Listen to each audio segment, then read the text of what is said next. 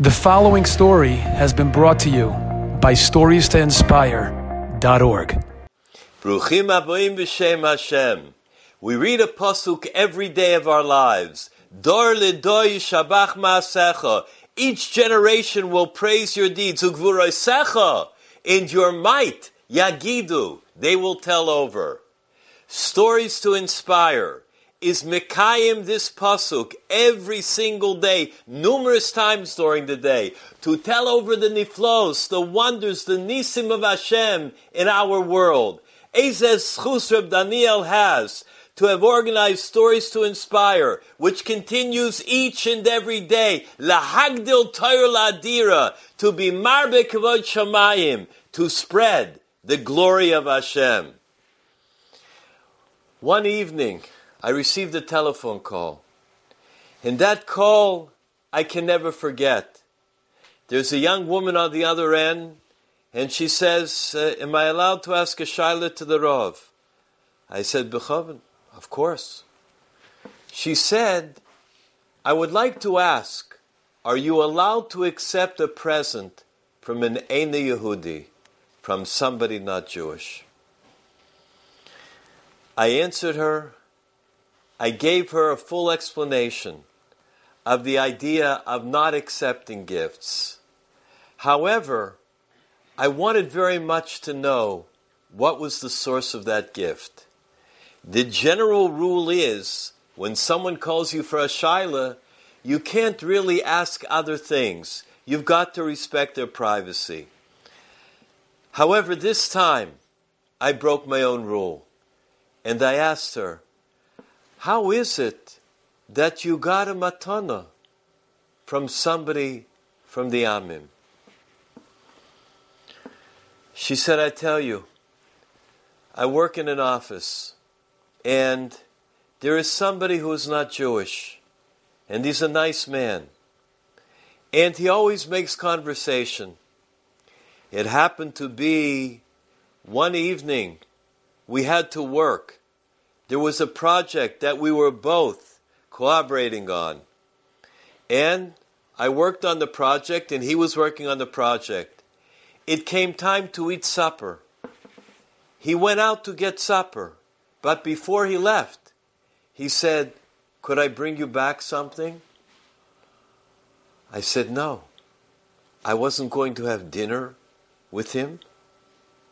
However, when he came back, he brought not only food for himself, but he bought a full dinner for me. And it came from a glatt kosher restaurant. At that point, I felt embarrassed. I didn't want to insult him. I didn't want to tell him I don't want to eat. So I sat down and I ate together with him. And we had a discussion. And it was a pleasant discussion. And things continued. The next day, he began to talk with me. And the next day, and he got to know me a little bit better. All of a sudden, he came in with a present. And he said, I have bought this for you. It's for our friendship. I was startled. I was shocked. What could I say? What should I do? To receive a present? I didn't know what to do. Rebbe, I'm very, very confused. I'm very upset. I said to her, would you like my eitzah? She said, yes. I said, I want you to bring me that present right now, tonight. You bring it and you put it on my desk tonight. She said, Rebbe, I, I, I'll bring it tomorrow morning. I, I, I'll come another time. Uh, tonight, I, I live in Queens. It, it, it's already dark. I would have to ask my father. I, I said, I want a present tonight. She went to ask her father. Naturally, she didn't tell him what the dilemma was.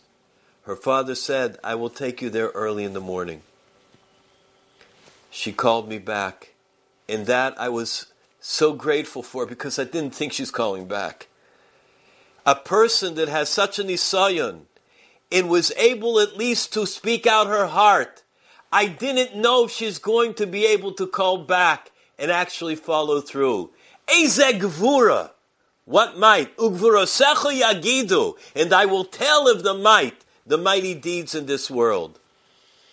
She said, I'm sorry, I can't come tonight, but I will come tomorrow morning early. I told her, I'm not worried. I'm not worried at all, but you have to put it out of your house. I want you to put it in the backyard, and I want you to put it on the ground. She said, but Rebbe, someone might steal it. I said, oh no. There will be the greatest shmirah. There will be a guard watching it the entire night. She said, which guard? What's the Rebbe mean? I said, the Satan will keep an eye on that piece of jewelry, that nobody should get it, that it should remain the nisayon, that it should remain the test for you. I gave her my address. We made up, seven o'clock. I davened Netzach Hama. Seven o'clock, I was waiting in this room. Sure enough, she showed up, bidiyuk, seven o'clock. She came in, and we began to talk. Bidmahus, crying tears from her eyes. All of a sudden, she showed to me what the present was that he had given to her. That present, Rabbi Isai, is something that shocked me. A gold heart, a very interesting gold heart. She put the gold heart on the desk. I told her, I will take this gold heart and I will give it to a poor chassan to give to his kala, that he should be able to give to his bride a present because he can't afford it. We continued. You cannot go back to this office. It is too big of a nisayon. The test is too great. The challenge is too great. Every morning we daven v'lo lidei nisayon. Hashem, don't bring me to a test. You can't put yourself in the middle of the fire every day and expect that you will not get burnt. You got to separate. You got to leave. Baruch Hashem, she was mekabal b'sever panim yafos. She was mekabal with a smile and promised me that she would leave. And so I said the story over. The first time I said the story over, my heart was pounding, just remembering what could have happened to a Bas Yisrael, a Bas Torah, one of our own. And I said it over with a tremendous amount of feeling that I had from my heart. Well, Stories to Inspire picked it up, because that's what they do. In Stories to Inspire played it. I went to Queens, a shul which is unbelievable in Kew Garden Hills, with the great Rebbe, Rebbe Nashe. And there when I came out, there was a young man who stopped me before I went into the car with the driver. The young man said, I saw it, I saw it, I saw that story where that girl brought in that heart to you. I said, yes. He said, the same thing happened to me. The same thing. The girl gave to me a present. And I was moved to come here because I knew that if I'm going to keep it, that it's starting to work on my heart and I'm developing feelings. And I'm going to turn my back on my family and my community. Ultimately, the Borei Olam. Ultimately, Hashem.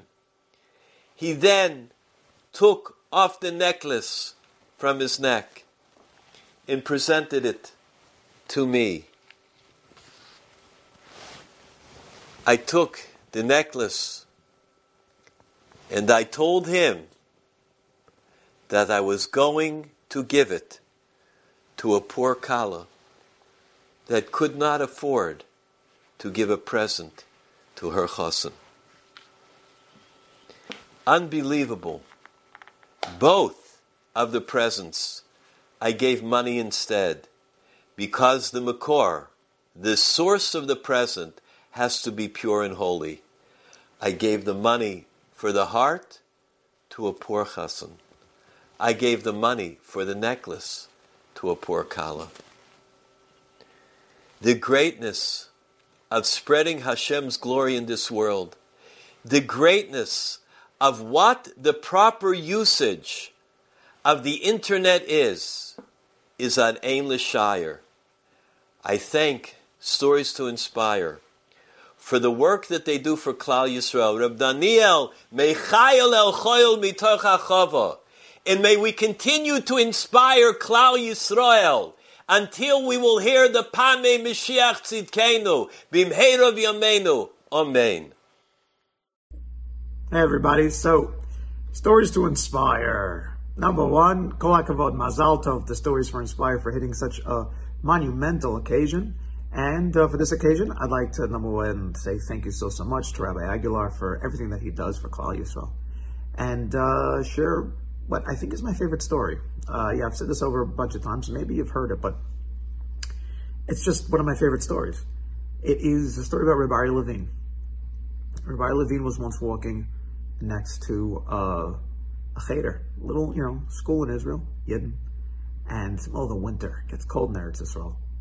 And he sees all the kids come out and they're playing in the uh, they're playing in the yard. And all of a sudden you hear the sound. And it's not the ice cream man, no, it's the tea man. So back then they had a guy who would come around literally with a big hot water urn with a little fire underneath it with a propane tank.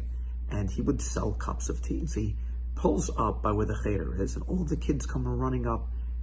And they have their little shekels in their pocket and they're coming to buy themselves a delicious hot cup of tea for the freezing cold winter. And as the kids are lining up, so one kid on the side, and the kid is freezing. You can see the kid is freezing because you can see the holes by the knees of his pants. His knees are knocking together. And the tea man, the tea man looks at the kid and the tea man says to him, "Hey kiddo, which tea do you want? Which flavor?" And the kid just looks at the tea man and says, "No thanks, I don't like tea." The tea man shrugs and he goes back to the other kids to serve them some tea. Rabbi Levine is watching all this. He walks into the yard. Rabbi Levine walks up to the tea man, hands him a shekel, and Rabbi Levine gets a cup of tea. Rabbi Levine turns to the kid and hands that kid the cup of tea.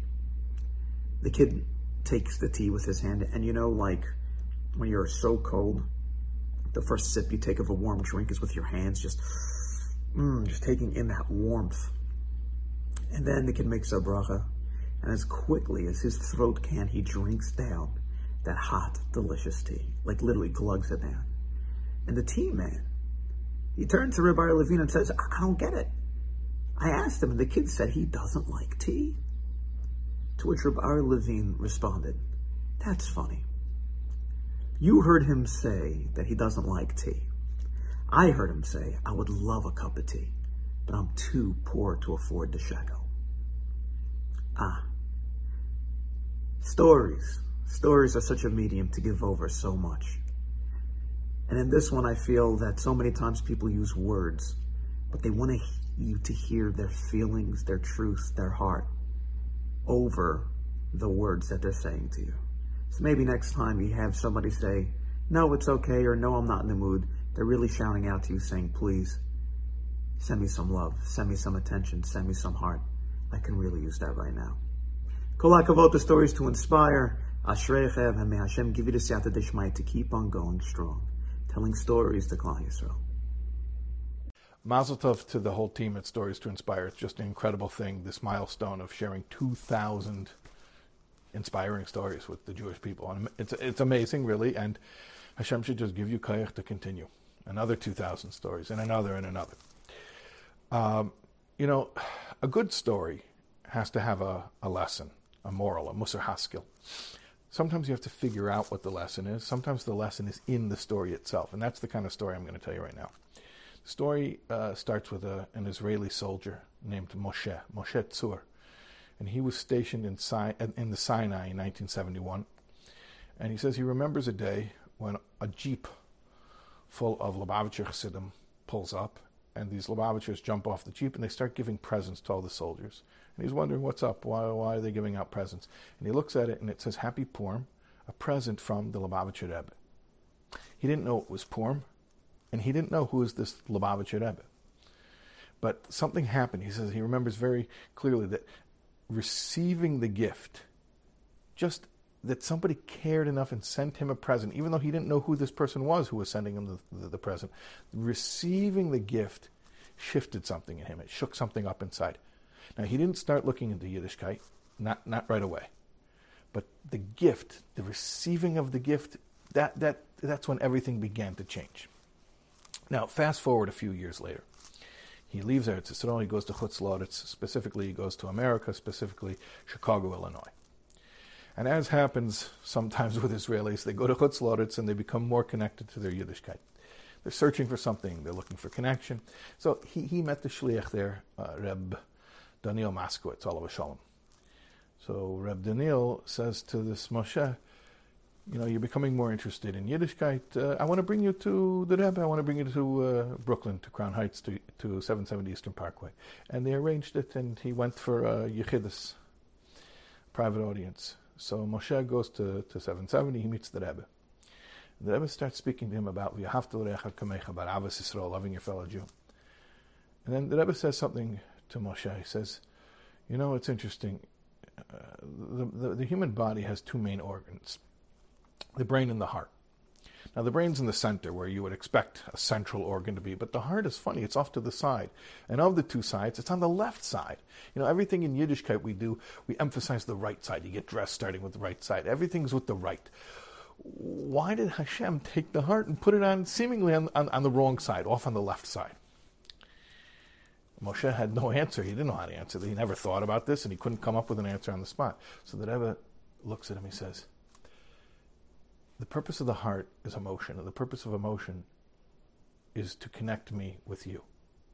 My emotions aren't for me. My emotions, my feelings, are to be felt toward you so that I can connect to you. So my heart is really for you. And that's why my heart is on the right side. Your right side. When I'm facing you, my heart is on your right side, exactly where it belongs, because my heart is for you. And in this we see how giving is something that is so natural to us that the Rebbeinu Shalom literally designed us, created our bodies, our anatomies, to testify to the fact that we were made to give.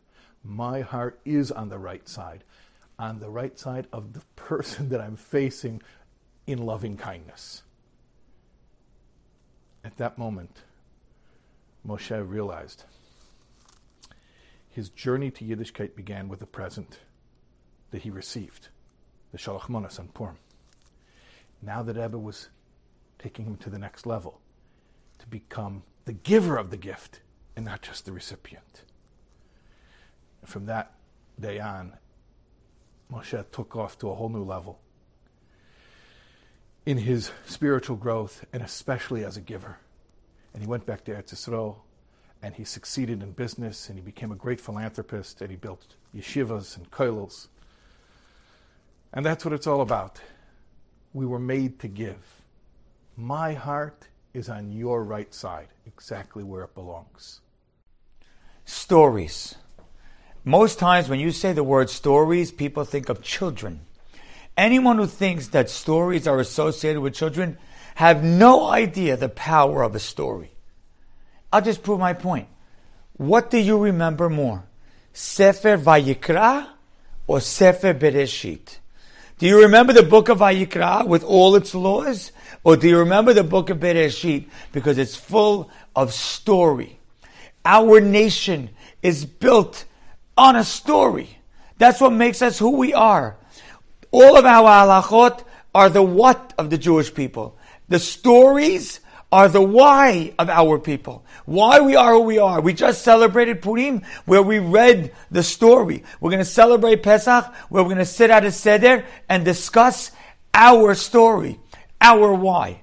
which is why Stories to Inspire is such a powerful medium for the Jewish people. Because in a few minutes, you get a story that can inspire you, focus you, energize you, enlighten you, and in so many ways change you. I'm going to share with you one story that for me changed so much of how I deal with people. About a young man, his name was Yaakov, he was about nineteen years old. He was sick in bed and terminally ill. He told his father, I know I only have a short time left. His father said, no, don't say that, we're davening, I, you don't know what can happen. He says, Abba, I know I have only a short time left. He says, and once that day comes, there's going to be a levaya, there's going to be a funeral. On the day of the funeral, I want you to ask just my ninth grade Rebbe to speak. And with that, Yaakov pulls a paper out of his pocket and he tells his father, if he asks why, give him this. The next day, Yaakov passed away. And sure enough, the day after that, a father called the ninth grade Rebbe, and he said, my son would like you to speak at his funeral. And the Rebbe spoke at the funeral, not knowing why it was only him. And then a few days later, he comes to pay Menachem Avil, he comes to pay a shiva call. And he's sitting there with, maybe there's six kids in the class that are there with him, being Menachem Avil, these parents. And he's talking, and finally in the middle of the conversation, he says to the father, I realized that I was the only one who spoke. He says, why was I the only one who spoke? I, I was close to your son, but I haven't spoken to him so much since. Why was it only me? The father says, to tell you the truth, I'm not sure. He says, but right before Yaakov passed away, he gave me this. And the father goes into his pocket, takes the paper, and he hands it to the Rebbe. Rebbe unfolds the paper, looks at it, and tears start to stream down his cheeks. And the father says, what is it? He says, let me tell you. He says, your son's ninth grade class was a particularly difficult class. A lot of infighting, cliques. It was challenging all the time. One day I walked into the classroom. I closed the Gemara. I said, boys, we're not learning today. Everybody take out a piece of paper. And I want you to write one positive thing about each one of your friends. So Moshe wrote something, one line on Yaakov, one line on, on Chaim, one line on Yitzchak, one line on Abraham. Good. And Abraham did the same for Moshe, Chaim, Yitzchak, and Yaakov. And everyone did this for each one of their friends, for every single one of their friends. And then I told the boys, pass the papers up to the front to my desk. He says, and I sent the papers to my desk, and I cut each paper, cut out each line of what the boys said about each other. And I made a paper for each one of those kids. So I made a paper for Yitzchak of all the things that all his friends said about him. And the same thing for Chaim. And the same thing for Abraham. And the same thing for Moshe. He says, your son kept that paper in his pocket his entire life. That paper that reminded him of what other people see in him and what other people, how other people believe in him. That paper that gave him confidence and strength, he kept that paper in his pocket until the day he died. And then six boys stuck their hands in their pockets and took out their paper, paper too.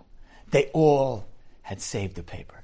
Because all of us want that paper in our pocket, something that tells us who we are and who we could be, the strengths that the world sees in us. You want to do something powerful today? Help your friend write that his paper. Help your friend know what makes him great. Give him a compliment. Give him strength. Give him belief. You know what? Write a paper for your friend. Write a paper for your spouse. Write a paper for your children. In fact, write the paper for yourself. Because every one of us needs one of those papers inside of our pocket that reminds us who we are. That story, if you internalize it, can change how you treat everybody. I know for me it has. Because I remember this one line every single day.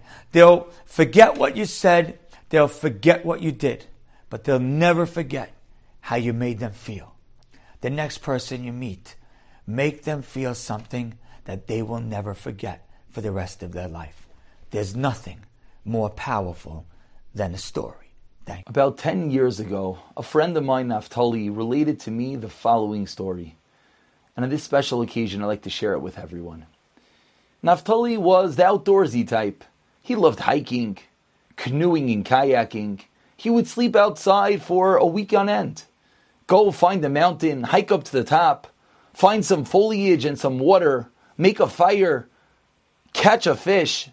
And literally, he did that. And he loved it.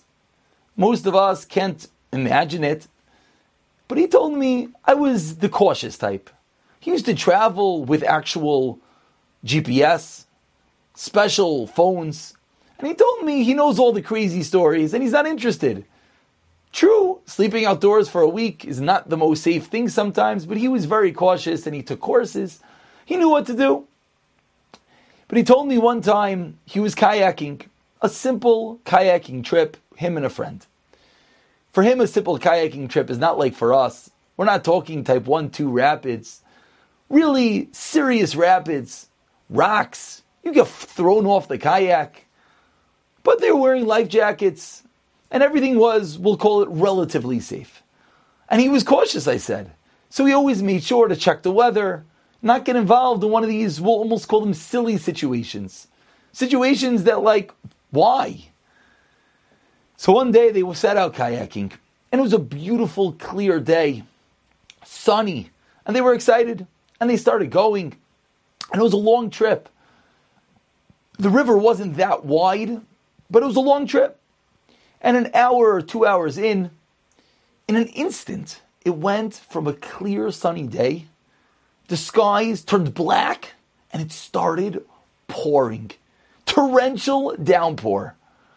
Caught them by surprise. It wasn't supposed to rain that entire week. And worst off, it was so dark and so much rain, they couldn't find the side of the river. It wasn't such a wide river, but they couldn't find the side. It was pouring buckets. And the two of them are screaming at each other, trying to figure out what to do, quite scared, because being on a body of water when it's raining is not so safe. So they quickly try to figure out which side of the river is closer, and they start going in that direction. And a few minutes later, they're not reaching the side, and they don't know what's going on, and they really start panicking. And then the unthinkable happens. Lightning strikes. And they start screaming. That's their life. If it touches the water, they're fried. And after screaming for a few seconds, they realized, wait, we're alive. It didn't hit the water. And then they realized, hey, when that lightning struck, the sky lit up. And they both, screaming at each other, realized they were going the wrong direction, and they were able to now somewhat make out where they needed to go. And they start going in that direction. And he explained to me that they were petrified. It was still pouring. It was pitch black.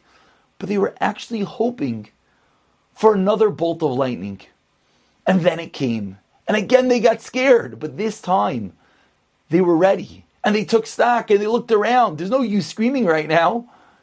And they got a clear picture of exactly where they were, where they needed to go. And within a few moments, they were able to reach the side of the river and they were safe. They dried themselves off, warmed themselves up, and the rest of the trip went relatively simple. And when he described this to me, it struck such a deep chord. How many times in life are we on that river? It's pouring. It's dark. We're confused. We feel like whatever we're doing is not working. We try to go right. We have to go left. We go one way and we get nailed the other way. We just don't know what to do. Confusion. Panic. But then there are those bolts of lightning. Those moments of inspiration. Maybe it's a story. Maybe it's a speech. Maybe it's a few minutes of self-introspection. Or maybe it's a story that you went through. At those moments, we have clarity. We see the bigger picture of life. And at those moments, we could see that's where the shore is. That's where I need to go.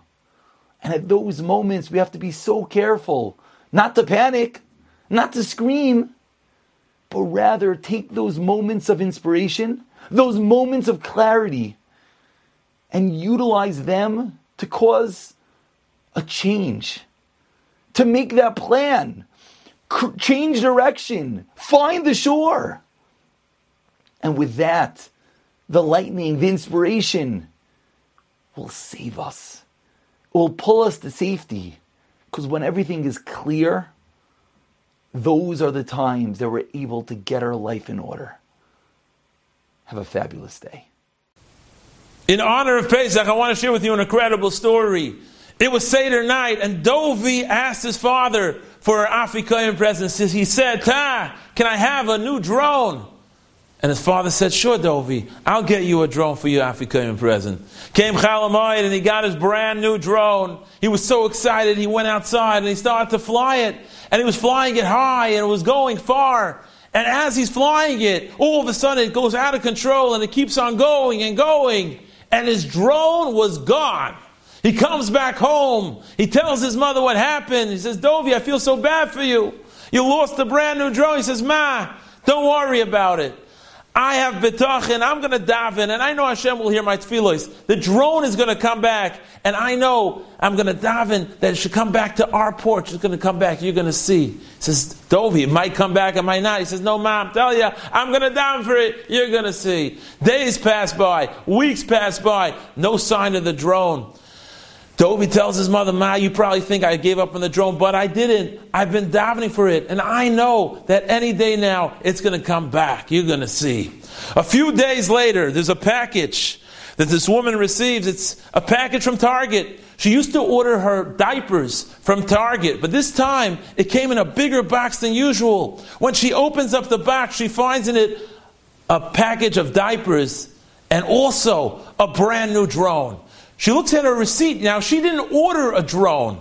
And she looks at her receipt, and all it says is a payment for diapers. So she, she's wondering what's going on. Why would they send her this drone? So she calls up Target. She speaks to a representative. The representative says, "I don't know. Speak to a manager. I don't see anything here about a drone." She speaks to the manager. And the manager says, "Listen, lady, there's nothing on my computer that says anything about a drone. Just keep it." And Dovi got back his drone. Dovi felt so good because he felt that his tefillah was answered that day. My friends, we're all davening for our Afrikaim and present. We all need a lot of siyata d'shmaya. We need rachamei shemayim. Klal Yisrael went through so many tzaras the last year. We, if we have that That emunah pshuta, like Dovi, if we daven our hearts out and we have the confidence that Hashem is listening to our tefillos, be'ezras Hashem, this will be the year that our tefillos will be answered. Eliyahu Hanavi will come, bring Mashiach Tzidkenu, and be'ezras Hashem, whatever the tefillah that you had, whatever that tefillah you had, it's going to come to your doorstep. Shalom uvracha. This is Laser Brody from the Holy Land of Israel. I want to tell you a really moving story about something that happened here in the land of Israel. There was a family where, heaven forbid, the mom, the mother, she had a very difficult sickness and she passed away. And she left five children. The youngest was about uh, four years old, and the oldest was a young lady in seminar, what we call it, the high school is seminar. And it's equivalent to the eleventh grade. She was seventeen and a half years old. And then her next brother after her was in yeshiva. He was fifteen. And then the third brother was before bar mitzvah. He was twelve. Well, the brother, the fifteen-year-old brother, he was away in yeshiva. And the girl, that the father would work very hard, and she'd take care. She'd learn in, in, in school all day long and come home and do housework and prepare meals with unbelievable dedication for her three younger brothers and sisters that were that stayed at home, that were still at home. So the twelve-year-old brother, he watched how hard his sister worked, and she was a sister, and she was a mother, and she did everything, and she laundered, and she clothed, she baked, she baked, and she made kalas for Shabbos, she made the Shabbos food, and she served him food all week long, and was so dedicated. And once he heard her say, she sighed. She was working very hard in the kitchen. She had her homework, and after she finished homework, she went to, to do the housework. And she sighed. She says, "Oh, Hashem, I wish I had a nice gold ring." Okay, she had her, her girlfriends and a well-to-do family had a gold ring. And she saw the gold ring. She wanted a gold ring, too. Well, the twelve-year-old brother is what right in his heart. and he started saving money, saving his birthday money, saving his Hanukkah money, and filled all the coins he could make, all his chore money, and filled up coins in a jar. Finally, that jar was full, and it was about three months before his bar mitzvah, and he went to a jewelry store, and he said to the owner, he says, "Do you sell gold rings?" He says, looked at this little boy with his jar full of coins. He says, "Yes, I sell gold rings." He says, "Well, who do you want to buy a gold ring for?" He says, "I want to buy a gold ring for my sister." And the little boy's voice quivered, and he started crying. He started crying. And the owner said, "Young man, why, why are you crying? Why are you crying?" He says, "Sir, my, my mother died a year and a half ago, and my sister, she's seventeen and a half, and she learns in seminar, and she acts just like a mother, and she's a sister, and she works so hard, and she helps my father, and she cooks for us, and she cleans for us, and she wants a, a gold ring. And I've been saving up all of my money," and he puts all the coins on the counter, "and I've been saving up all my money, and I, is this enough to buy a gold ring?" So the store owner, the proprietor, he says, "Wait a minute, wait a minute, and I, I'll check." So he went out, and he bought a whole box of gold rings, and he said to the boy, he said, "Pick out the ring you think your sister would like." So he looked through, and he picked out this ring, and he says, uh, can I can I afford this ring? This is beautiful." Well, the owner took all the coins, and he put them in a box. He didn't even count them, and he says, "Yes, you can afford this ring." And the owner took the ring and put it in a beautiful gift box, like the type of someone would give to a fiancé in engagement, and he wrapped it up. It's a nice gift, and he gave it. He says, "Go home, give this to your sister." The little boy ran home, and he Give the, gave the ring to his sister. He says, uh, my, my sister, Rachel, look, I've got, I've got this present for you." And she opened it up. She was amazed. She says, "Where did you get this? It's gorgeous." She says, "At the jewelry store, in the, the, the, the, at the jewelry store in the, in the shopping center, the one, one close, right across, right across the neighborhood." She looked. She says, "Well, thank you." She prefers. He says, "Well, where'd you get the money for this?" She says, "Well, I've been saved up. I saved my Hanukkah money. I saved my birthday money. I saved up all my chore money. And I, I saved up the Purim money that I collected. And, and, and I bought you this ring." Well, she kissed her brother and she thanked him. But then she went right away to the jewelry store. And she said, "Did this ring come to your, come from your store?" And the owner said, "Yes." And she said to the owner, "Did How did my brother take this?" He says, "Well, your brother gave me the coins that he saved up in his jar." He says, "Well, there was five agarot and fifty agarot and, and one shekel coins. What the, how could he get enough money for this ring? This ring is hundreds of shekels." So the owner told her, "Young lady, I gave him the ring. It's fine. The ring is yours." She says, "But he didn't have near enough money to pay for it. How can I take this?" So the owner said something very profound. Don't ever forget this. He said, "Young lady, there's some things that are purchased with money, and there's some things that are purchased with tears." And that teaches a big lesson. We can't buy anything with money. Can't buy everything with money. Many things we could purchase with our tears. The Midrash tells us that Hashem has a jar of tears, and when that jar of tears fills up, Hashem is going to build Beis HaMikdash and bring us Mashiach. So when you pray to Hashem from the heart, sincerely, with tears, you can believe that Hashem was going to hear your prayers, and you've got really good chance that those prayers are going to be answered. And if not they're answered the first time, they'll be answered the second time, not the second time, the third time, but no prayer ever goes to waste. And don't forget that. There are things that you can buy with money, but much better things that you can buy with tears. God bless. Chazal say, Ezeu chacham halomed mikol adam. Who is wise? Someone who learns from everyone. Which means it's our task to try to learn from every single person that we come in contact with. I learned an unbelievable lesson on how to embrace rebuke, on how to receive ethical reproof. When someone comes, rightly or wrongly, to tell you how you need to improve. Normally, we don't like to hear such things.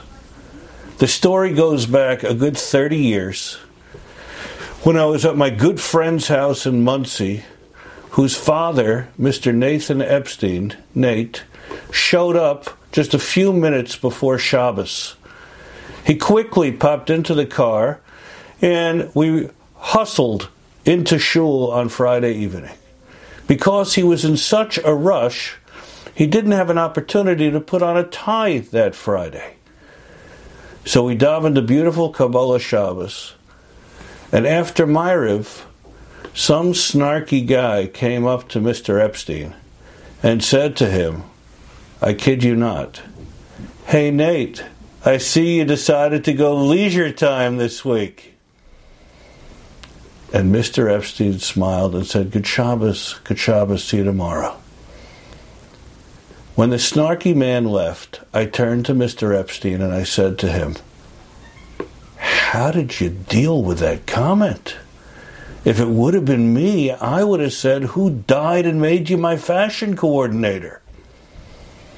And he looked at me with a smile and said, I learned long ago, any time somebody gives you reproof, musar, there's a spark of truth that you can learn from it.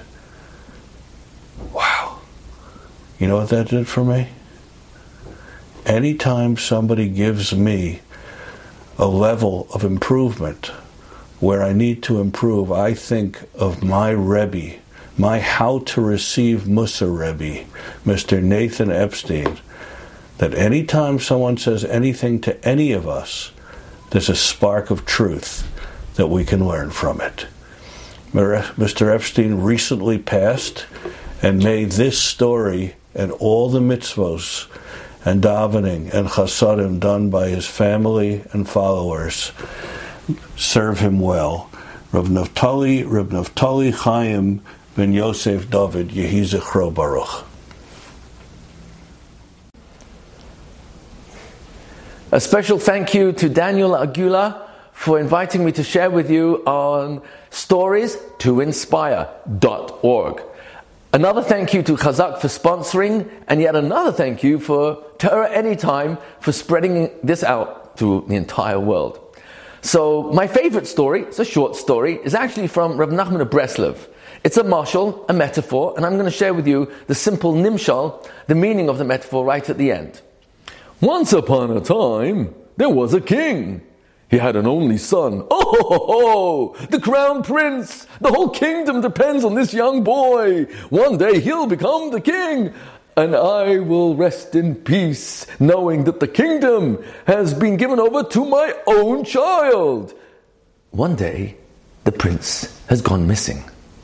The king has spent so much money on the best tutors, scientists, astrologers, even healers, and all types of knowledge, science, math, wisdom, language.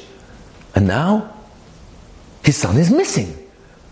The whole palace is in turmoil, until finally one of the servants says, Your Majesty, we found your son. Oh, wonderful! Where is he? Um, he's under the royal table in the royal banquet room. What's he doing there? Uh, uh, maybe Your Majesty would like to um, call him out. Of course. Oh, my son, the prince! What are you doing under the table? Come out! No, that's not the way to answer your father, the king. Come here now. Enough of this nonsense. We've been searching you for hours. What are you playing at? What's got into you? I am not a prince. I'm a turkey. What are you doing? You're licking crumbs off the floor. You're a prince. No, I'm a turkey. I, turkeys eat from the floor. We do not eat from plates and tables. Call the royal physician immediately. It became quite apparent that the king's son, the prince, was no longer the prince. In his own eyes, he was a turkey prince. Gone mad. How can we cure my son? I've been through all the royal physicians. What will be with me? Who's going to take on making a turkey prince? Finally, one day, after all the royal physicians and physicians from faraway lands have all been exhausted, there's a knock on the palace gates. Who are you? My name is Chacham. I'm a wise man. What do you want? I've come to cure the king's son, the turkey prince. Oh, uh, wait here. The guard then informed the king of this visitor. "Oh, let him in. That's what they all say. They're going to cure my son. Oh, he's gone mad." The Hakam came in and told the king, "I'm here to cure your son." "Okay, fine. Good luck."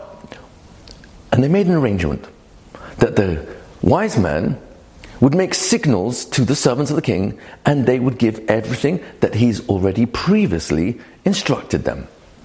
So the wise man removed his clothes and joined the Turkey prince, who was also completely undressed, beneath the royal table.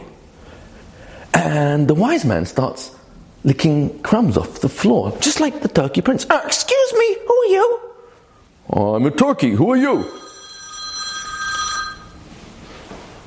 "Oh, we'll fix it. We'll edit this part of this." "Okay, do you want to turn it off?" Um, I think, yeah, airplane. Okay. No one's going to call now. "Who are you?" "I'm a turkey. Who are you?" "I'm a turkey." "Well, you don't look like a turkey to me." "Well, you don't look like a turkey to me." Hmm. Hmm. After a while of getting used to each other and realizing they're really both turkeys, the Hacham makes a signal, and one of the servants of the king passes him a shirt. Uh, excuse me, what are you doing?" Uh, this is for you and one for me." "This is a shirt. Humans wear shirts. Tur- turkeys don't wear shirts."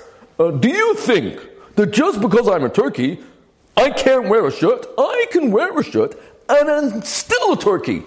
"Oh, really? Hmm." After a while, the Hacham, the wise man, made another gesture. This time the servant brought him two pairs of pants.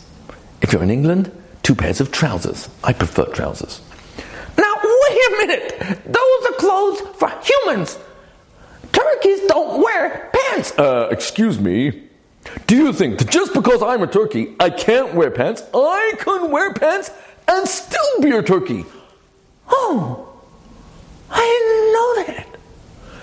After a while, the Hacham makes another signal, and this time they pass him a plate of food. "Now wait a minute! You're supposed to be a turkey! Turkeys eat food from the floor! That's human food!" "Now just a minute! Do you think that just because I'm a turkey, I can't eat human food? Hmm, I can eat human food and still be a turkey." "Oh, no one told me that. Hmm." After a while, the Hacham made another gesture. This time, they passed him two chairs. "Now wait a minute! Turkeys sit on the floor and lick crumbs and go bop, bop, bop, bop, bop. They don't sit in chairs." "Now wait a minute. Do you think that just because I'm a turkey, I can't sit on a human chair at a table and eat like other people? I can, I can do that, and I'm still a turkey." "Really? Hmm. I didn't know that." And they were both now sitting with clothes and eating with a knife and fork and eating regular food.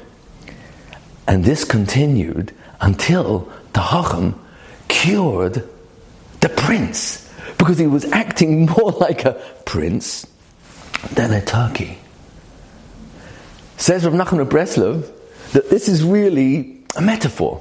It's a mashal, nimshal, for Rav Shimon Bar Yochai.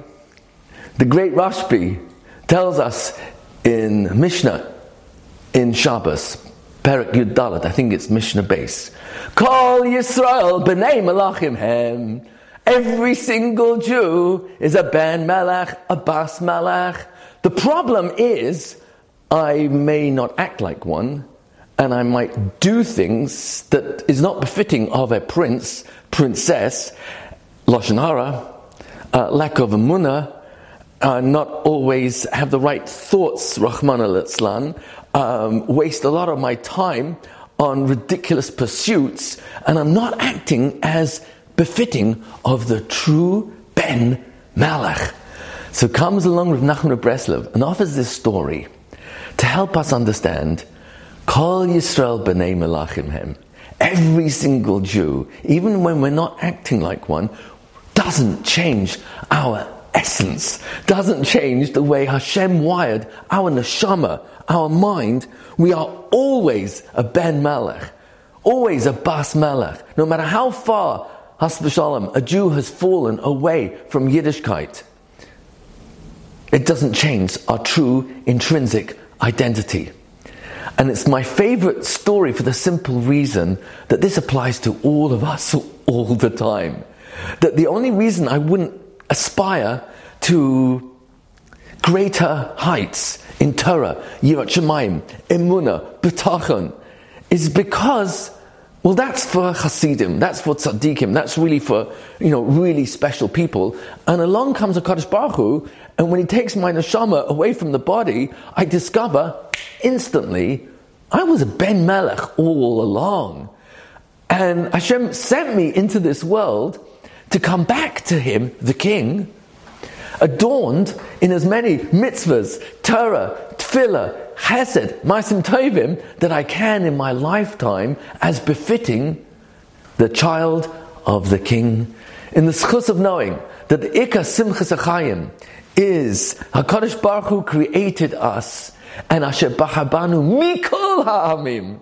He selected us to be the representatives of his six hundred thirteen mitzvahs in the world. We should all be zeicha, besimcha, to greet Mashiach Tzidkenu B'mhera V'yameinu. Amen. Hello everyone, this is Shimon Kolyakov from Torah Anytime. Hope everyone is doing well. Like to wish everyone watching all over the world a Chag Sameach, and B'ezrat Hashem we should only hear good news. I'd like to congratulate my good friend from Los Angeles, Daniel Aguilar, the founder of this wonderful organization, Stories to Inspire. You're watching this event right now, the Stories to Inspire event. Very beautiful, amazing, amazing speakers. Uh, Daniel, keep up the great work. As a matter of fact, I asked Daniel the other day, I said, Daniel, you have almost two thousand stories you've compiled uh, on your on your organization, Stories to Inspire. Where did you get most of them? Now, I knew a few of them came from Torah in Time, but when he told me around eighty percent of the stories that he gets is from Torah in Time, I was blown away. And that's wonderful. B'ezrat Hashem, Daniel, Hashem should continue to give you the strength to do your wonderful work, and you should go higher and higher, B'ezrat Hashem. Also, a very big shout out to our friends at the Chazak organization, uh, Robbie and Yaniv and the entire gang. Baruch Hashem, Torah and Time and Chazak has been together since day one. B'ezrat Hashem, we should be together till the end and beyond, B'ezrat Hashem. Wonderful work Chazak is doing as well. I wanted to make sure that everyone who's watching this, everyone around the world, is getting something called the Torah Anytime Daily Dose. Now, many of you get the Daily Dose, and it's hard to exactly explain what it is because they're so amazing, so powerful. But in a nutshell, what the Torah Anytime Daily Dose is, Torah Anytime takes the very best speakers of the world. They take the most powerful, life-changing, impactful two, three minutes of the best speeches from the best speakers. Very special and emotional music is added to it by our wonderful music director, Yisrael Ament. And in the end of it, there's a one-line takeaway that gets injected into your heart, into your soul, and stays with you and changes you in a positive way forever. And the feedback that we're getting from people is absolutely mind-blowing. With tears in their eyes, they're telling us that these messages are literally saving their lives, and their relationships, and their happiness, and so much more as well. I want to encourage everyone out there who is not getting, getting the Torah Anytime Daily Dose directly from us every single day to sign up for it. Baruch Hashem, we have over thirty-one thousand people getting it every single day. We have a goal of one hundred thousand subscribers. So if you have a, a smartphone, if you have WhatsApp, even if you have an email address, I'm going to show you right now how to get onto it. And please help us reach our goal of hitting one hundred thousand subscribers for the Daily Dose. Take out your smartphones. As a matter of fact, there's no time like now. Let's do it right now. Yes, that's right. You watching across the world, in Africa, in Australia, in London, in Canada. Yes, take out your smartphones right now. I'm going to give you a number. Program this number into your phone. Save it as the Torah Anytime Daily Dose. Here we go. And by the way, it's going to be right there in the bottom of the screen as well. nine two nine, three five five, four two six eight. Save that number on your phone as the Torah Anytime Daily Dose. I'll say it one more time. nine two nine, three five five, four two six eight. Why not? Let's make it three times. nine two nine, three five five, four two six eight. Save that number on your phone as the Torah Anytime Daily Dose. That's step one. But you got to do step two in order for this to work. Go to WhatsApp and message that contact you just saved, the Torah Anytime Daily Dose. Message, message the words, add me, A D D M E. You need to do both steps for this to work. And that's all you got to do. How long will it take? fifteen seconds? fifteen seconds. As a matter of fact, you should also do it for other people as well. I do it all day long. I walk I, when I'm when I'm out and about. I meet people. I say Shalom Aleichem. Can I give you a gift? They, I, I, can I have your phone for a moment? I program it in for them. Nothing like doing it for them and give it back to them. They're like, what is it? You'll see what it is. You'll thank me later. Goodbye. Just imagine doing that to someone who will change their life. And if you don't have WhatsApp, please do not get WhatsApp for this purpose. We do have a Daily Dose email broadcast. All you have to do is message your full name uh, uh, to daily dose email at torah anytime dot com. Again, it's right there on the bottom of the screen. Daily Dose email at, I'm sorry, Daily Dose, yes, Daily Dose email at torah anytime dot com. One more time, Daily Dose email at torah anytime dot com. Message your full name and the words add me. And you could even put other people's email addresses. Imagine them getting this gift. They don't even know where it came from. They'll be like, wow, thank you so much. It's a wonderful thing to do. So uh, with that, again, I'd like to uh, congratulate Stories to Inspire for making this wonderful event.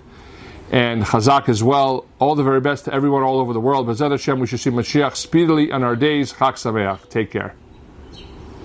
Hello, my name is Hanoch Teller. And I'm here to tell you a story about how one small little act can make a very significant difference. Erev Yom Kippur is the most crowded day in the Men Mikveh. And my neighborhood in Jerusalem, which is a very devout neighborhood, is so crowded and noisy and boisterous. Everybody's on top of each other. Everybody's wishing Gut Yontif, Gut Yar. And it's, ugh. And I cannot describe this to you delicately because in a mikveh, there's no way to conceal because everything is revealed. And it's so boisterous and noisy. Everybody's wishing Gut Yontif, Gut Yar.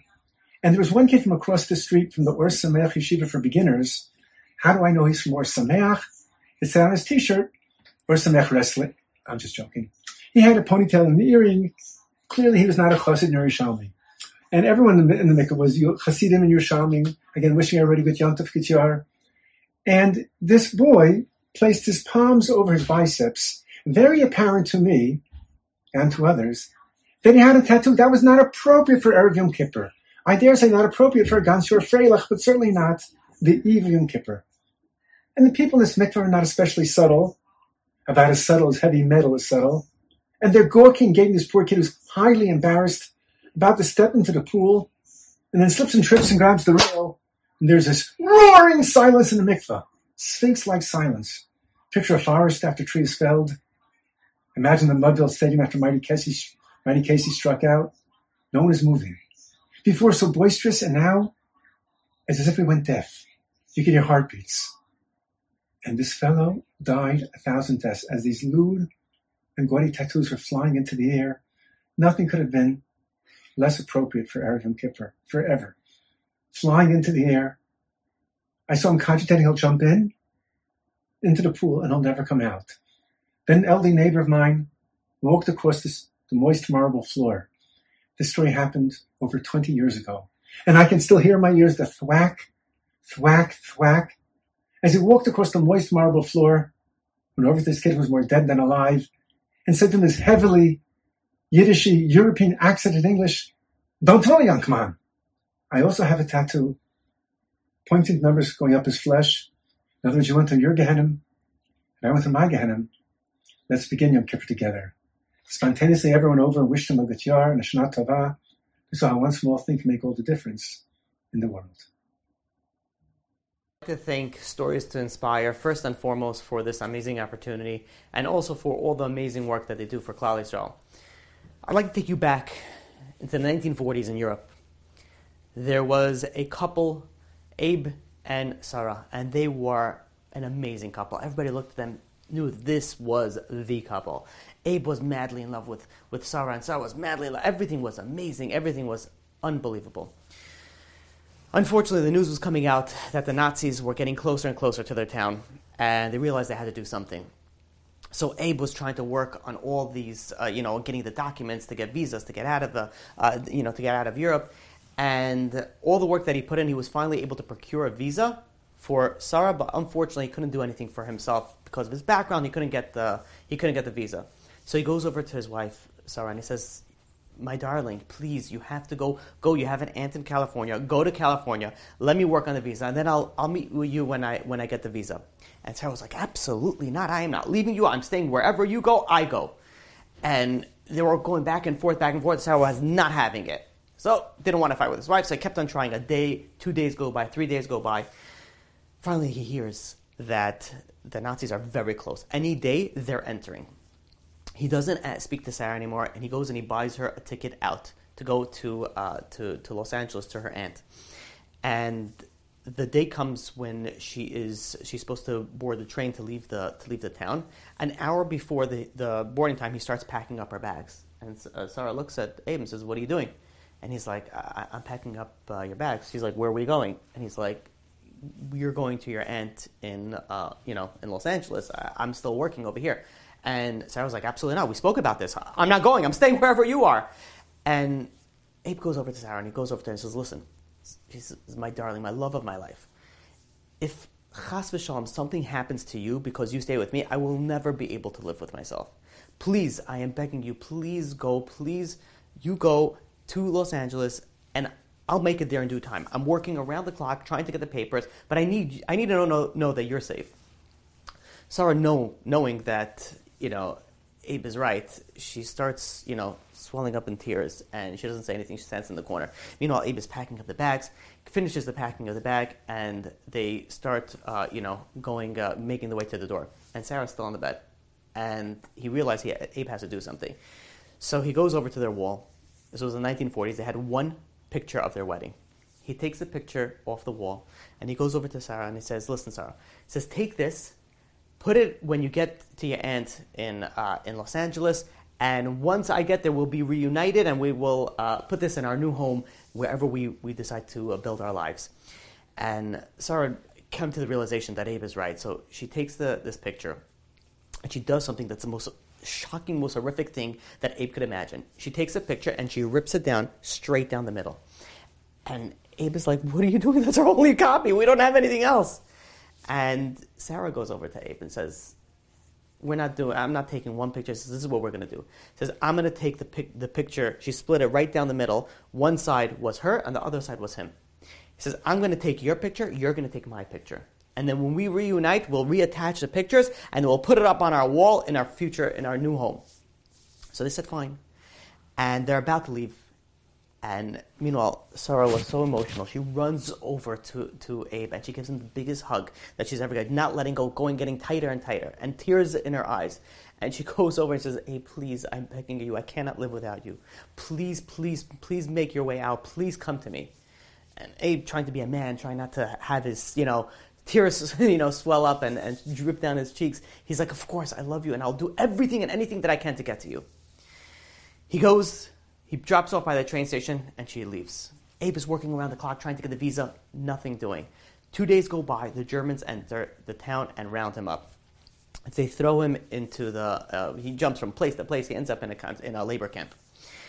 And unfortunately, as the years go by, and he's, you know, stuck in this labor camp, people sort of become like dead inside, the Muslim men. They become, they, they lose the, the hope of living. They're just walking around as skeletons. No drive to live, no drive to survive anymore. After all that they've seen, after all that they've been through, they've seen, they literally dug graves and watched their own family members being shot and put into the graves, and then they had to bury them. They buried their own family. Some of them buried their own, they, they had to dig their own graves. The horrors and the, the horrific things that they went through, we should never know from. But people lost hope to live. And some people went, whatever they were able to grab on, that would give them the drive, the will to survive, they grabbed it. For Abe, it was this picture. This is the picture that brought him his will to survive. Every night, he goes and he looks at the picture, and he starts talking to the picture as if she's there. He's like, "Sarah, I want to tell you about my day." And he tells him about our, her, the hardships and the good things and the bad things. And he goes the, the entire day, and after that, he's able to fall asleep. He kept this picture with him day in and day out. Every He could not fall asleep unless he spoke to his wife, Sarah.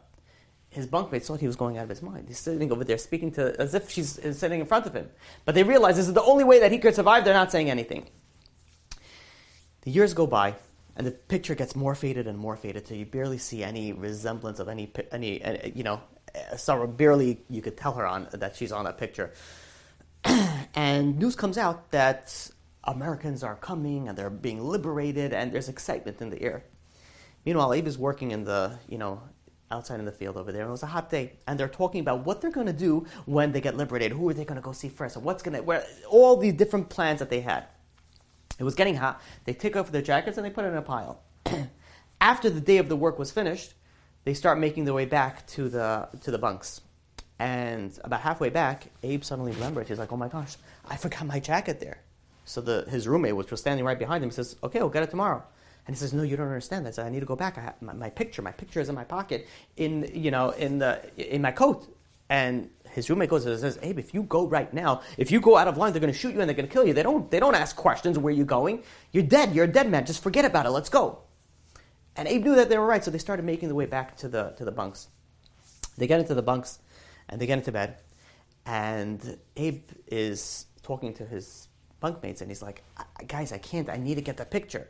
And his bunkmates were like, "You got to be out of your mind. If you leave now, they're going to kill you. You can't be let out out of your bunk after night. After uh, you know, after the, the, the, the time comes that you have to stay in, you have to stay in. If you go out for any reason, they don't ask questions. They shoot, and they don't ask questions even after that." He says, "You have to stay over here." And he's pacing back and forth, and his friends realize that, you know, he's going to go. And they go over to him. His entire bunk goes over to him and says, "Listen."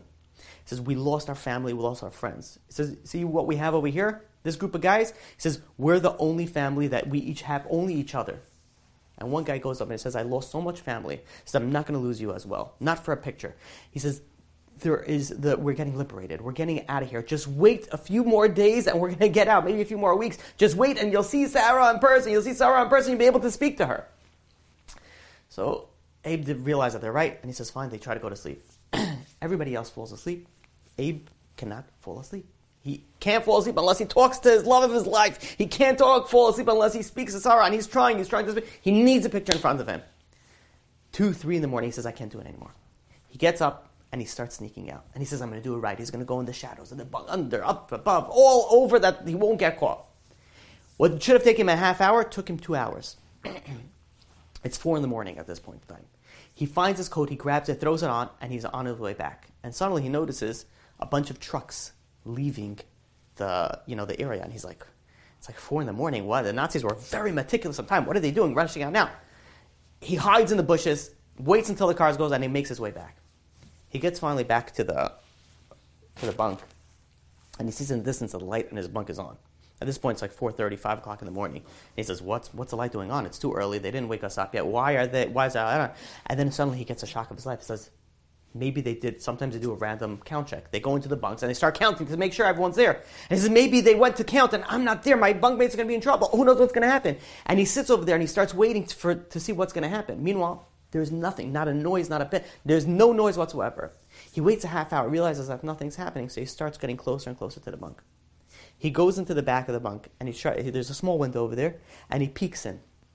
He climbs up, he peeks in. What he sees, his heart stops beating. He turns white as a ghost, and he starts rolling on the floor, back and forth. The entire bunk was filled with blood everywhere. It says bodies were everywhere. And he, Abel's over here, sitting on the floor. He's going back and forth, and he's swinging. He's like, I, I, I killed my bunkmates. I killed my bunkmates. In his mind, the Nazis came. They did a count. They saw that he wasn't there, and they they asked everybody where the missing person was. No one wanted to give it up, and they ended up killing you know everybody, all because of him. And he was going out of his mind from it. While he's sitting up there and bemoaning his, his ill fate, he notices that the other bunk are also open. And he starts going from bunk to bunk into the windows, and he sees every situation is the same story. And then all of a sudden it hit him. He says he heard about this. He says that the Nazis wanted to kill the Jews so badly. He says when they found out that the, the Americans are coming, they tried to kill as many Jews as they can, and they just ran out. And he goes and he looks and he sees that's what happened. And he's sitting over there. He's the only man alive in this in this in this camp over here. He doesn't know what to do. So he realized they're going to have to dispose of the body, so he did the only thing that he could do. He climbs back into his bunk. And he sits, you know, he's over there. He sees his friends. He, he starts crying. And then he starts apologizing because he takes their blood and he starts smearing it all over his body. And he's trying to make this scene where he's also dead because the Nazis were very meticulous. And when they come to each bunk, they want to make sure that they have all the right numbers. They're going to do a cleanup. They're going to do something. So he has to be part of that group. Otherwise, they're going to search for him. So he sits over there, he covers himself in blood, he sits in the pile of bodies, and he cries himself to sleep. Suddenly he gets woken up. He doesn't know how much longer after that, where he gets woken up by the sound of Nazis, you know, screaming at each other, barking orders, and he pretends to be, he realizes the situation, he pretends to be dead, which wasn't so hard because he was halfway there already. And he goes, and he's sitting in this pile of bodies, and the Nazis start coming to the monk, and they start taking out the bodies. And they take one body after another, and then they grab him. And he tries to make himself as limp as possible, and they take him, and he hears him, you know, going back and forth, back and forth, and then he's airborne. And he gets airborne, and then he, the last thing he hears is a big thud, which is his head hit the metal of some sort of truck or something, and then he loses consciousness.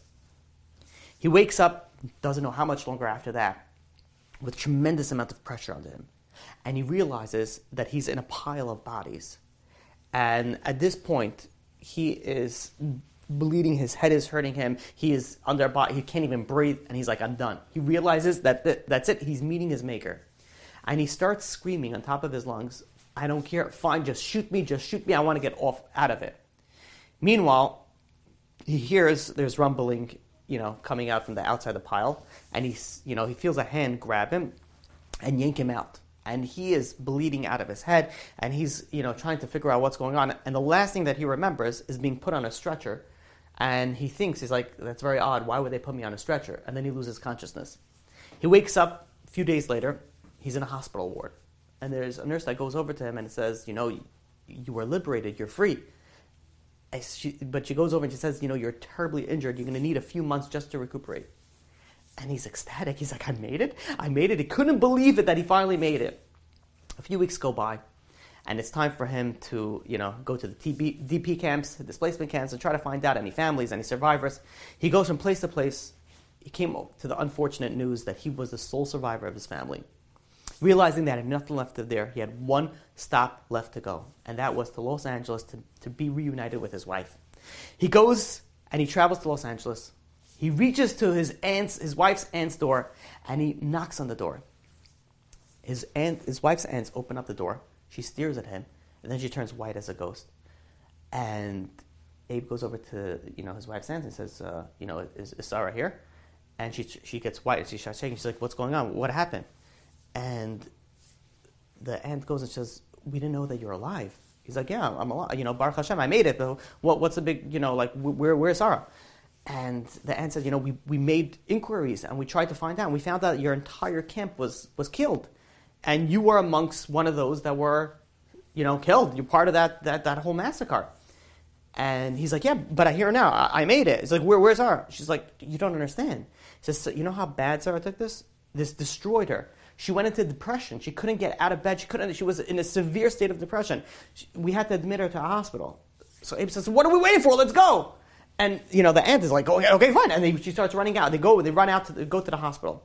As they're running out to the hospital, there's a little stand of flowers. And Abe says, one, one second. He says, I want to buy flowers. And the aunt's like, are you kidding me? Flowers? Who cares? Your your wife is, is, is sick and she wants to see you. She hasn't seen you in so, so knows how long. Just go. And Abe goes and says, what do you think? The doctors are going to let her. The shock alone of her seeing me is going to, is, it could kill her. He says, we have to ease it slowly. Let me get flowers.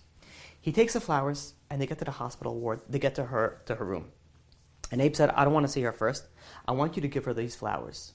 And you don't have to say anything. He takes out the picture of her, you know, of, of Sarah, of Sarah, and he puts it on the flowers. And the second that the aunt sees the picture, she starts smiling.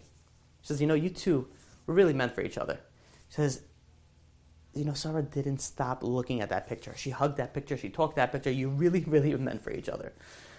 And he takes a picture, pins it into the flowers, and gives it to the aunt and says, please, just bring these flowers to her. He brings the flowers. The aunt goes into the room, and she goes, Sarah, you have a visitor. She's not. She's looking straight into into the ceiling. She's not blinking, not doing anything. He says, Sarah, someone very special came to see you. Not interested. He says, look, you have these flowers that you got from someone very special.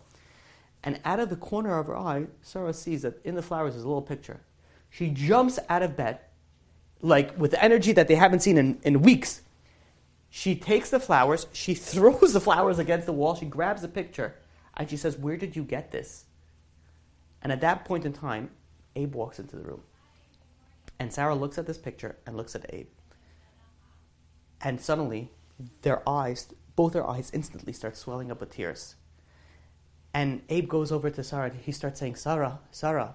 And Sarah is going back over to Abe. She's like, Abe, Abe. For a minute straight, they could only say their names. They started swelling up with tears, and they couldn't even take out anything else other than saying each other's names. Abe and Sarah ended up living in Los Angeles well into their nineties. And if you go into their room in their house, in their living room, there's one side of the room filled with pictures of grandkids and children, and the other side of the room is completely bare.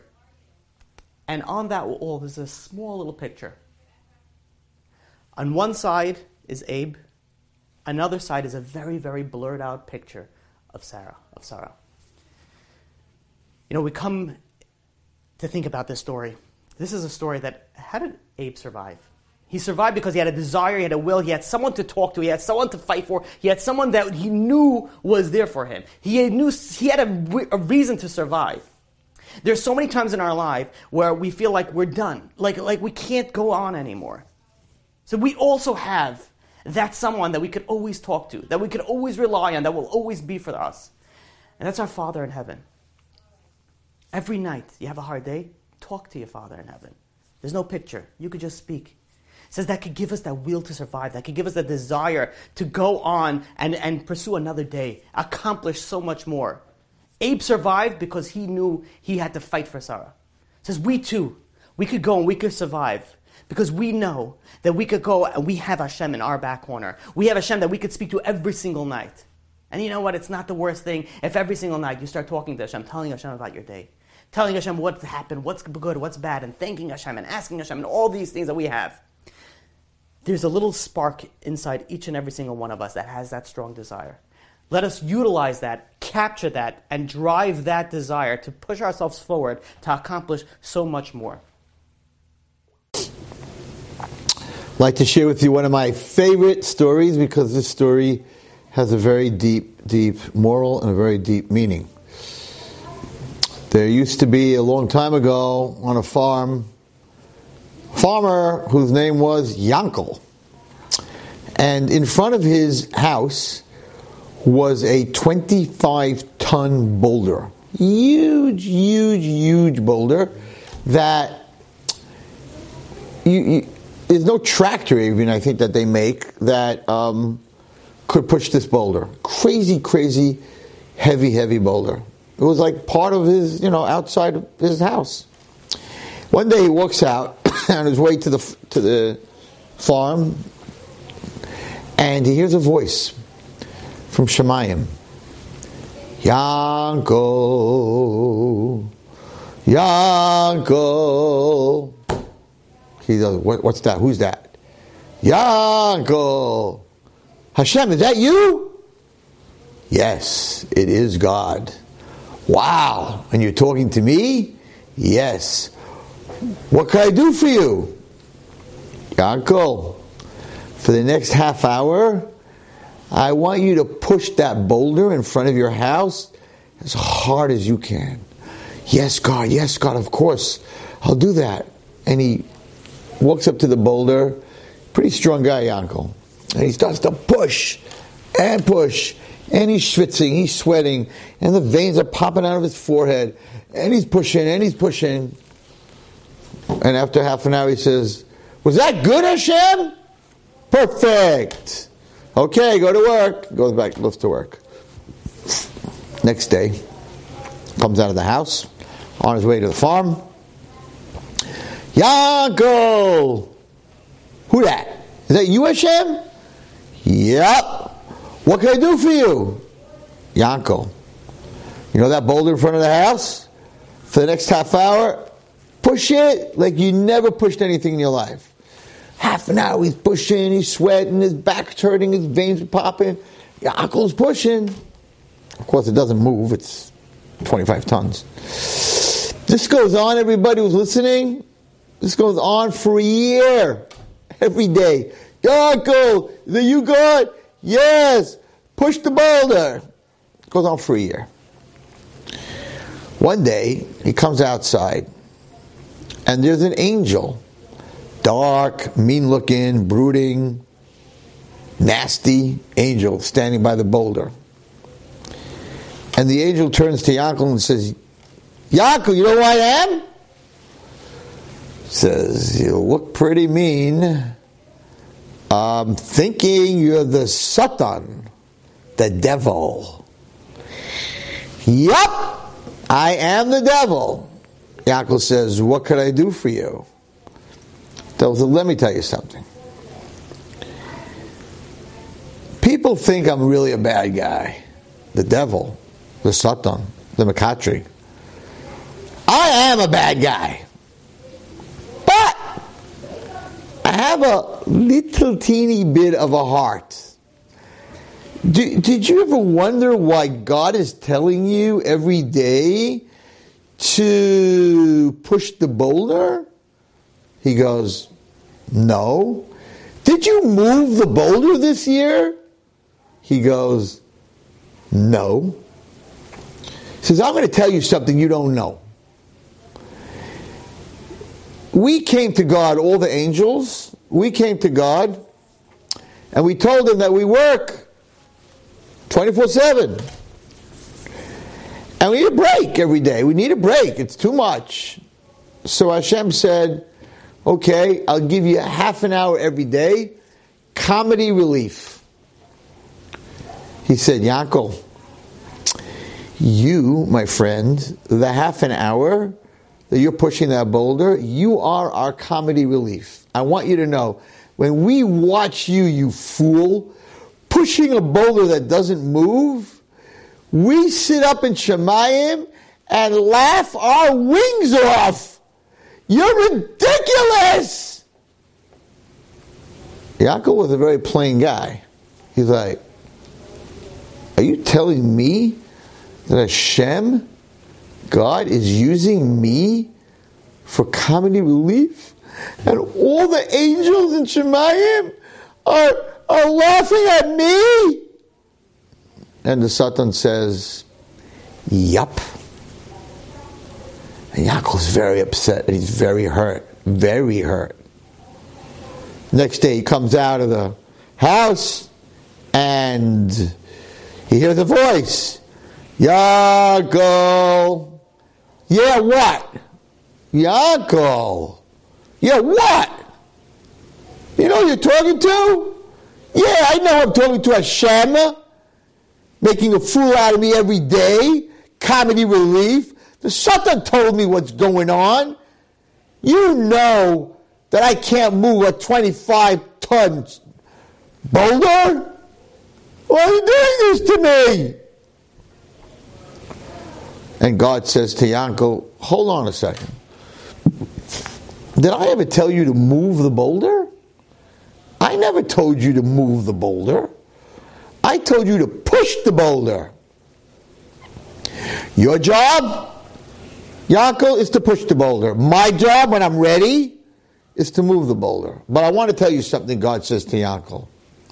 Since I created the world, I have never had a better boulder pusher than you.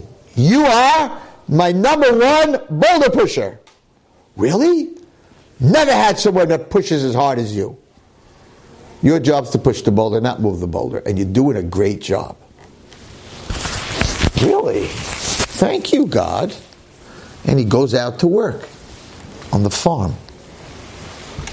And there, standing by the corn, is the angel.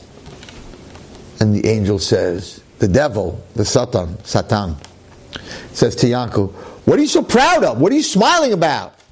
You're a fool. Yaakov says, oh no. God just told me that I'm the best boulder pusher since he created the world. I'm number one.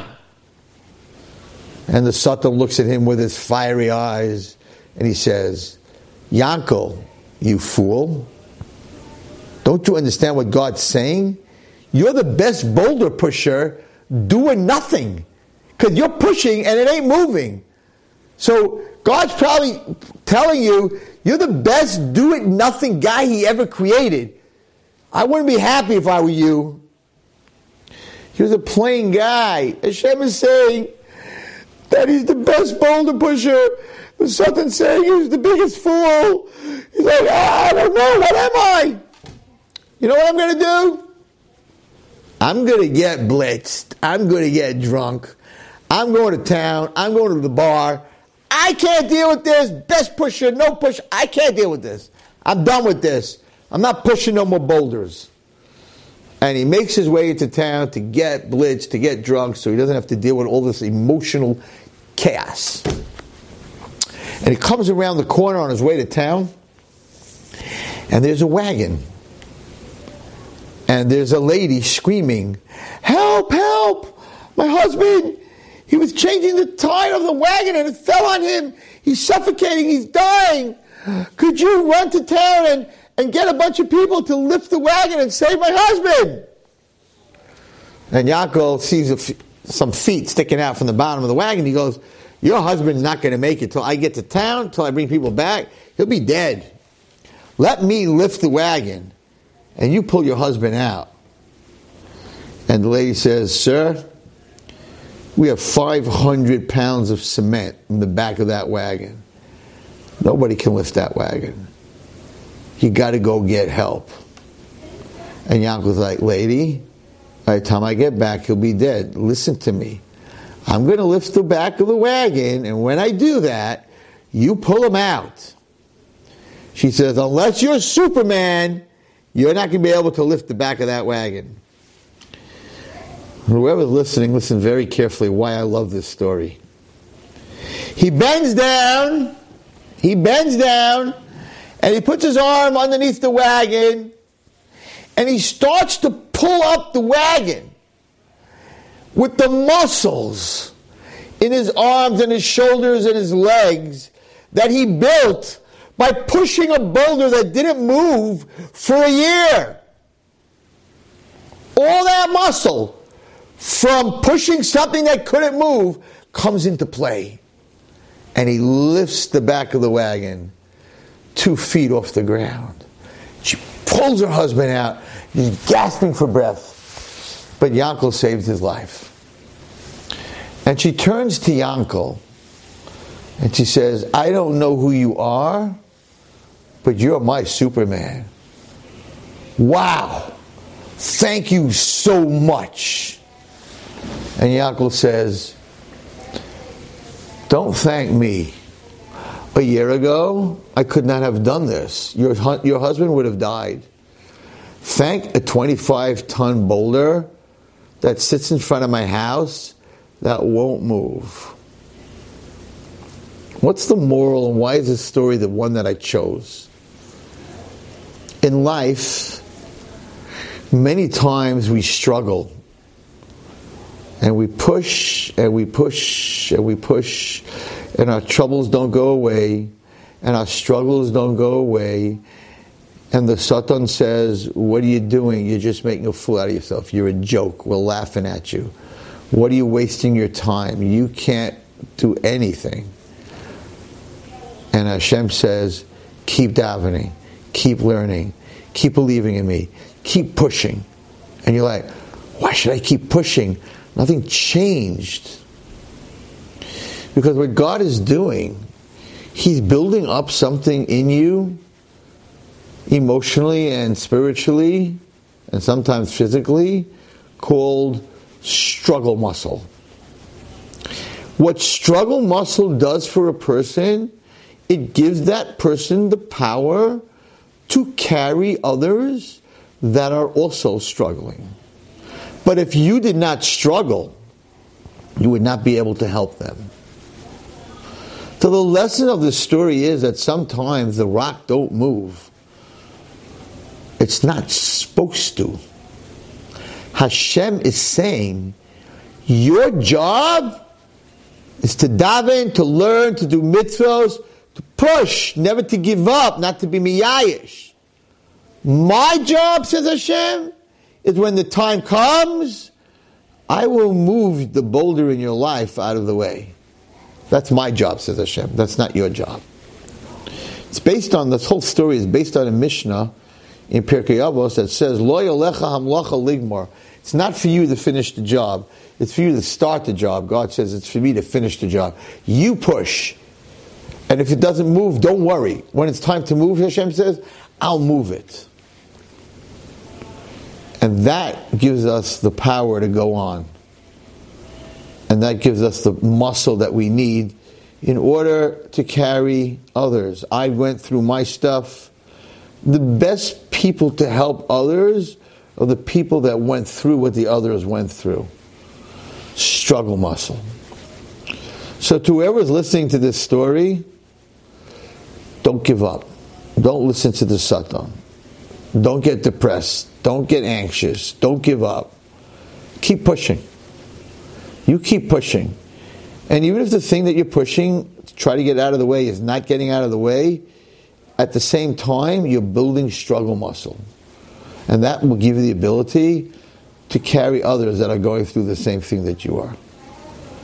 That's why I love this story, because this story has an amazing moral. Let me tell you the background of this story. Many years ago, we usually make an Ornava dinner during Sefira, because people can't go to weddings and people can't go to bar mitzvahs. So that's when we make it, and we get seven, eight hundred people. But about seven years ago, we couldn't do it for whatever reason during Sefira. We decided to do it in June. And a lot of people said, don't do it in June, because June's all the weddings and the bar mitzvahs and, and, and, and, and graduations and, and, and, you know, it's right after Sefira, and you're not, no one's going to come, but I had no choice. So I got this really rich, rich um, guest of honor and ordered eight hundred seats in a beautiful, in the Prospect Hall. Had a caterer for eight hundred meals, um, got some music. It was June fifteenth, I think, and we're going to have this amazing dinner.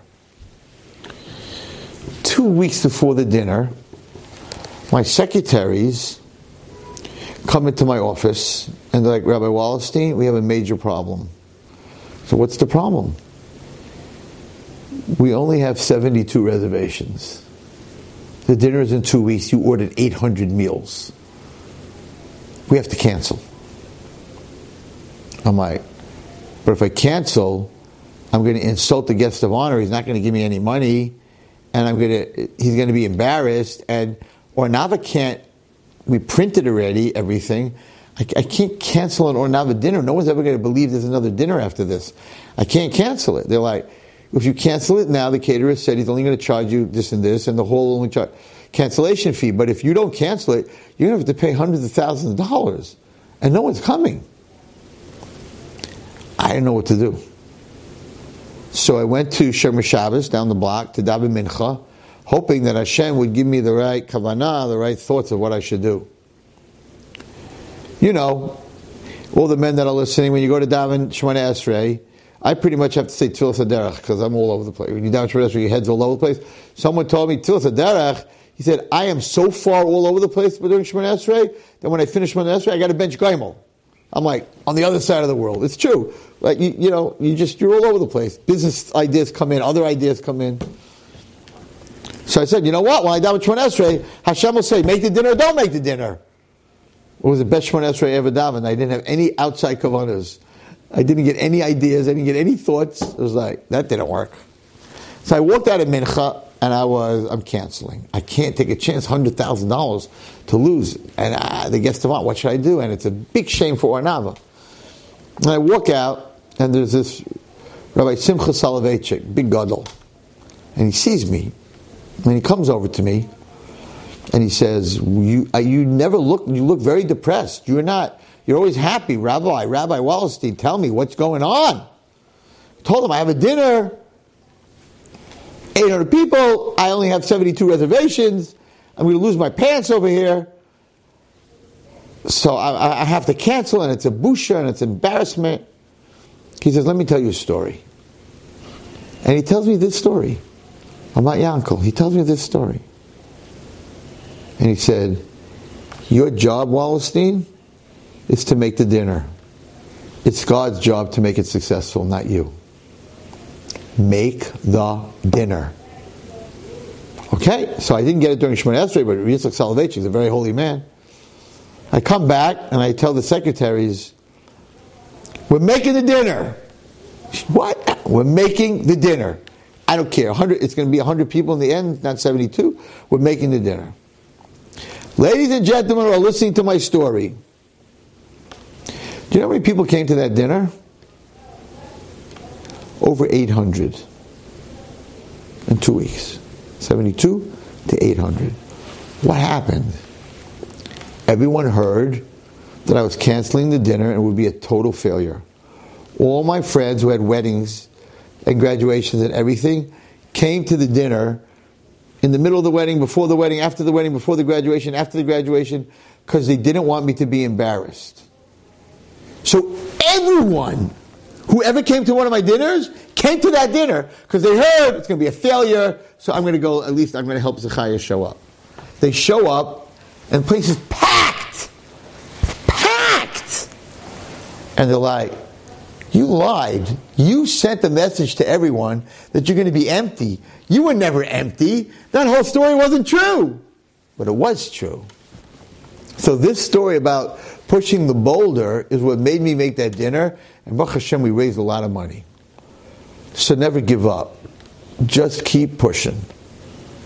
And Hashem's job will be to move that boulder. And that is why I feel that we're in Gullus, especially after a year of COVID. We had a big boulder, and we tried a lot of stuff, and a lot of people died, and a lot of people are not here this Pesach. And we pushed. And we pushed. And it didn't seem to move. Baruch Hashem, it did move, and we're all together. Mitzvah Hashem, families are together. But through the whole through the whole Gullus, we're pushing, and we're pushing, and we're pushing. And what we're growing is struggle muscle. And that's why Klal Yisrael is able to help each other and to carry each other through this gullus. And my prayer after this whole story, my tefillah is that it's time for you, Hashem, to move the boulder. To take that huge boulder, that huge rock, and place it as the cornerstone of the next Beis HaMikdash, of the third Beis HaMikdash. The cornerstone of the third Beis HaMikdash is the boulder that Klal Yisrael pushed and pushed and pushed, and it didn't move. And Hashem finally decided, and I hope before this Pesach, we can bring the Korban Pesach, that Hashem pushed the boulder into place, is the cornerstone, the Beis HaMikdash. We should all see Mashiach. Thank you for listening. You've just experienced another Torah class, brought to you by Torah Anytime dot com.